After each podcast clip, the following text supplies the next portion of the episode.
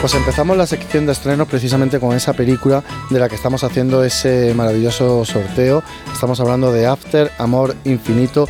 Es una nueva entrega de esta saga, está basada en unos libros que fueron todo un bestseller a nivel mundial, que sobre todo es una saga muy juvenil para un público muy adolescente, muy joven, pero que bueno, hay algunos adultos que también se han ido acercando a las películas y también les ha interesado. Películas que tienen mucha carga sexual, mucha tensión sexual no resuelta suelta en la primera parte, luego ya evidentemente se fue resolviendo. Tessa y Harding, ese amor eh, que parece imposible, que tiene todos los obstáculos del mundo que ellos han ido superando, pero que al final terminan incluso saliendo una serie de secretos familiares que van a hacer que, ellos mismos comprendan que no son del todo tan diferentes como ellos pensaban. Él nuevamente va a huir, ya sabéis que a lo largo de la saga han ido huyendo uno y otra, es decir, ella terminó yéndose a Londres, en fin, se han ido eh, persiguiendo y en este caso él, pues en su mundo interior se quiere refugiar, quiere huir de todo y puede ser que incluso termine alejándola a ella. Tendremos que ver si al final ese amor es tan imposible como parecía o al contrario es tan fuerte que puede superar absolutamente todo. Una saga que no va a sorprender a nadie, es decir, si no habéis visto las anteriores seguramente no vayáis a ver esta que está dirigida para el público al que va dirigida, que está dirigida para los que han seguido toda la saga, para los que incluso también leyeron los libros y que este parece que será por fin el broche de oro que estaban esperando. Las anteriores han funcionado muy bien en taquilla, suponemos que esta también. Es verdad que hacen un primer fin de semana de apertura muy fuerte, que luego van decayendo, pero bueno, ahí la tenéis, After Amor Infinito ya en cines. ¿Cuánto tiempo llevas escribiendo sobre nosotros? Vivía su vida para él mismo. Y entonces todo cambió.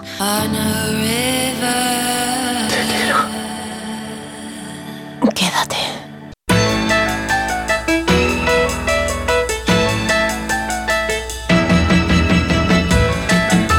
al inicio del programa, si hay una película que marca esta semana y que marca casi todo el mes de agosto, está de Jones 3, La Tabla Esmeralda. Es sin lugar a dudas una de las sagas eh, más populares de, España, de animación, desde luego que, sí. En este caso vamos a ver de nuevo a nuestro arqueólogo favorito, a Tadeo Jones, pues metiéndose en líos. Va a descubrir en un templo maya una, un sarcófago egipcio, eso en principio pues le descoloca un poco y todavía más le va a descolocar la tabla esmeralda que va a descubrir a continuación.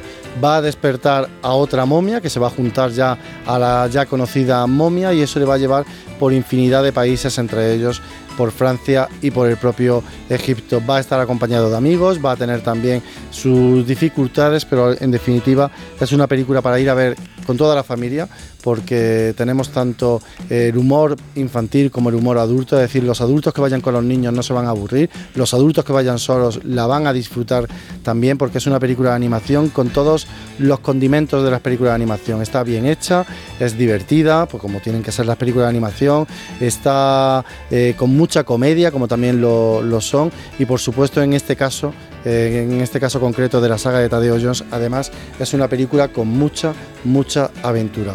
Vamos a escuchar un poquito de Tadeo, de Tadeo Jones 3, La Tabla Esmeralda, y recibimos a un invitado muy especial.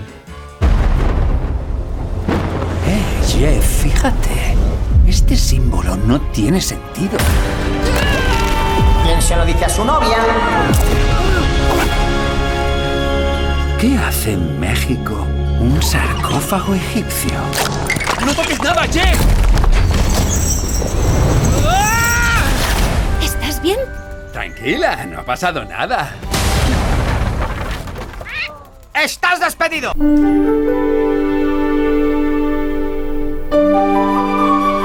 Yo personalmente estoy muy cansado de ese cliché que ha cogido Liam Neeson de, hombre vengador. Es que eh, era un grandísimo actor que hacía papeles muy diferentes, pero se ha quedado en ese papel de venganza, en ese papel de asesino a sueldo o a veces eh, de antiguo agente de policía y lo que hace es que persiga a los malos hasta el final del mundo. En fin, a mí me terminan aburriendo, me parece que son todas carcamonías unas de, de otras, pero evidentemente tienen su público, si no, no se seguirían haciendo y si no, no se seguirían distribuyendo en España. En este caso el título es El Mediador y Liam Neeson va a dar vida a Travis Brock, que es un antiguo agente del gobierno que ahora se encuentra en la sombra. Su función se basaba en desarticular operativos que han, ido, que han sido desvelados. Un día va a descubrir que hay una peligrosa conspiración que se ha perpetrado dentro del gobierno contra los ciudadanos estadounidenses.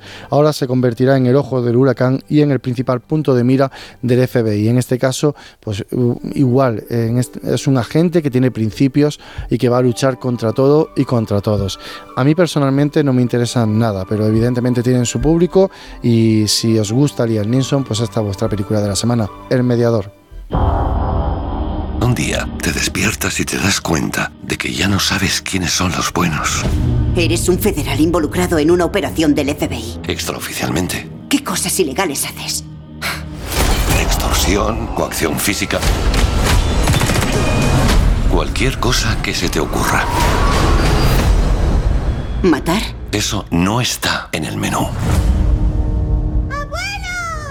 Gabe, he estado pensando, quizás sea hora de dejarlo. No.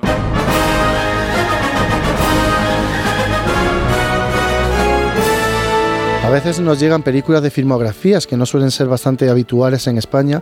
Es el caso de Entre Valles. Es una película rumana, pero es un, drama con tintes de suspense que, que, es bastante interesante. Nos centramos en un grupo de personas que están inmersas en una misión humanitaria que llegan a una zona remota de Transilvania para ofrecer ayuda a los habitantes más desfavorecidos. Aparte de algunas peleas y conflictos entre los miembros del grupo, todo parece, parece ir bien para los protagonistas, que son María Irán, pero poco después de tropezar con un lugareño desorientado y tratar de ayudarle, las cosas se van a torcer y hasta aquí podemos leer porque si no os destripamos la película. Mm, película que se estrena solamente en versión original subtitulada, que suponemos que llegará a pocos cines, pero si es eh, el cine de vuestro barrio el cine que tenéis como referencia, tenerla en cuenta porque Entre Valles es una película bastante interesante. Desgraciadamente no tenemos sonido que poder ofreceros, así que pasamos a otra película todavía más interesante si cabe.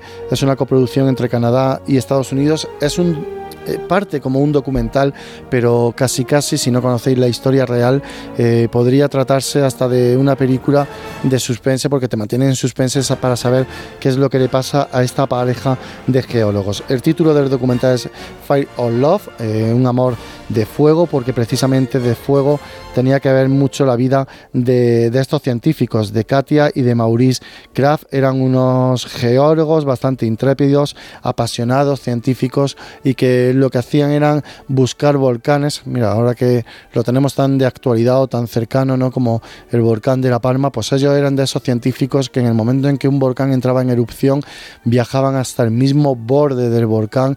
Es impresionante ver las imágenes que ellos mismos filmaron. De hecho, gran parte del documental, la base de este documental, son las grabaciones familiares de esta, de esta pareja. Se, ponían unos, una especie de uniformes que parecían casi astronautas. Eh, evidentemente eran para poderse acercar tanto como se acercaban a las lavas.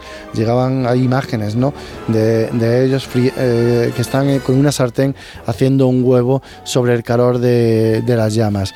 Eso hizo, pues evidentemente, que corriesen muchísimos peligros y ahí es donde está, pues esta historia de amor, de amor hacia su trabajo, de amor entre ellos y que les llevó a todos los rincones del mundo. Un documental muy, muy interesante que es casi una película, eh, Fire of Love, y que ya tenéis en cines.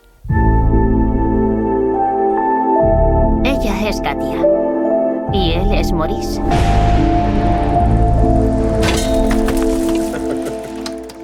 Mañana será su último día. Dejarán atrás cientos de horas de metraje, miles de fotografías y un millón de preguntas.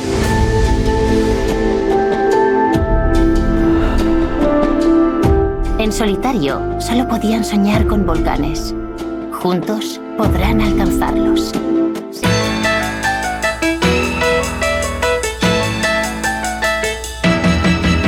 Mentira, pero este mes de agosto el cine francés casi casi que nos había abandonado, ¿no? Dios mío, pero ¿qué nos has hecho? Es casi la única película así de referencia francesa que hemos tenido, cuando ya sabéis que el director de este programa, Andrés Arconada, siempre se queja de que todas las semanas tenemos dos y hasta tres películas francesas. Bueno, pues no nos habían llegado muchas este mes de agosto, pero esta semana pues se rompe con esa racha, aunque tengo que reconocer que a mí particularmente esta película sí me interesó. Hablo de una historia de amor y deseo que Arconada y yo veíamos en el pasado Festival de Cine Internacional de Valladolid, en la Seminci, que escribíamos de hecho para Libertad Digital sobre ella y que, y que tiene, es un tema bastante actual. Ahmed es un joven de origen algerino, pero nacido en Francia, vive en los suburbios de París, consigue una beca para estudiar en la Universidad de la Sorbona, va a toparse allí con una joven, con Farah, que, es, eh, que acaba de llegar a la capital francesa, que acaba de llegar a París, a París de su país de origen, que es eh, Túnez. Todo haría pensar que el chico que ha nacido en Francia, que se ha criado en Francia, es digamos, moderno y actual, y la chica que viene de Túnez es la conservadora y tradicional, pero es todo lo contrario. Ella llega a París con unas ansias de libertad, de vivir, un vitalismo que, que transmite, que, que, contagia, y él, sin embargo, está muy presionado por su entorno social, de su suburbio prácticamente. Es verdad que ha vivido en París, que ha crecido en París, pero no en el París que, que todos estamos pensando, tenemos en mente ahora mismo, sino más bien en los suburbios, y de ahí no ha salido. Eh, su entorno social le presiona bastante, por ejemplo, tiene una hermana que sí es más moderna, que sí hace vida, vida nocturna, que sale con chicos, pues una joven de, los tiempos actuales y que todos sus amigos le afean a Ahmed que eh, va a poner en peligro la honra de la familia. Así que ya podéis imaginaros por dónde van lo, los tiros. Este chico se va a enamorar de ella, la chica también se va a enamorar de él, van a empezar una bonita historia pero el problema es que él al final parece que le pesan mal los principios, las tradiciones y la, la tradición religiosa musulmana en este, en este caso. Y para colmo se va a topar eh, en el curso de literatura que está dando con una literatura árabe erótica que existió hace siglos, eh, concretamente con la obra El jardín perfumado y eso le va a trastocar bastante porque él, pues eh, hay una escena que no os quiero desvelar, pero de sufrimiento porque él tiene un despertar sexual, tiene las hormonas revolucionadas, pero por otro lado, pues evidentemente tiene esa presión social de ese suburbio, de esa comunidad musulmana que tanto le marca. Una historia de amor y deseo, es una película francesa que, que creo que os puede interesar bastante. Se estrena doblada, pero desgraciadamente no nos han pasado el tráiler doblado, así que lo vamos a escuchar en versión original. Poésie arabe, courtisane, amoureuse, du désir, du désir et encore du désir. La fac, ça va, ça dit quoi? C'est pas facile, mais ça va. Avec des filles, par contre. Ah ouais? Sophistiquées, élégantes. Es cine. Es radio.